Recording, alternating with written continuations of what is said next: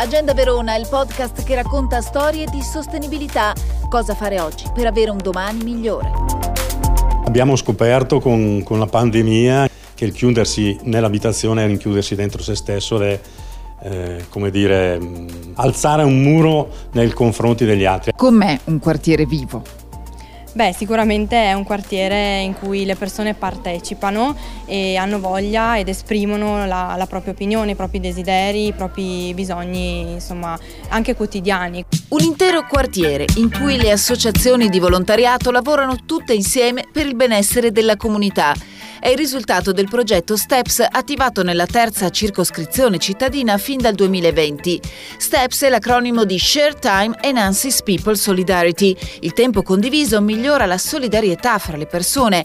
È uno degli 11 progetti scelti dall'Unione Europea fra 222 proposte e finanziato con 4 milioni di euro. La scelta è caduta sui quartieri della zona ovest della città, da Borgo Milano a San Massimo, perché per età dei residenti e composizione demografica rappresenta rappresenta l'intera popolazione veronese.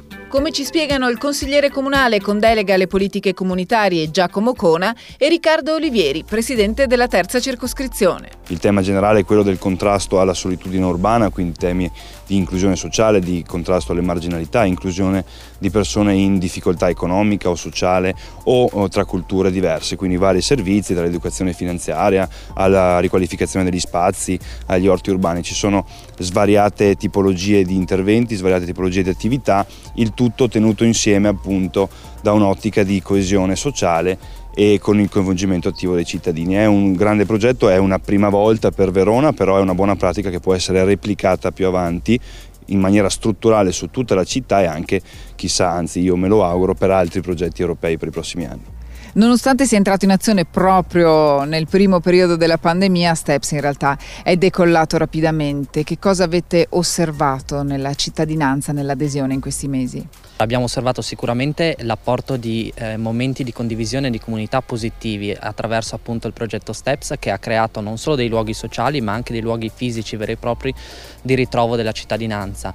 Abbiamo riscontrato anche la costruzione di una rete di associazioni che hanno collaborato con le cooperative e con i partner del progetto STEPS che hanno partecipato a diversi bandi e che hanno cercato appunto di creare dei momenti oltre che di comunità anche dei di, dei momenti di riflessione sulla tematica della solitudine declinandola sotto tantissimi punti di vista, dal punto di vista sociale, dal punto di vista delle generazioni di una certa età, delle fragilità, ma anche attualmente anche il grande tema della solitudine delle donne dopo il parto. Quindi veramente sono stati creati dei momenti veramente importanti per la nostra comunità.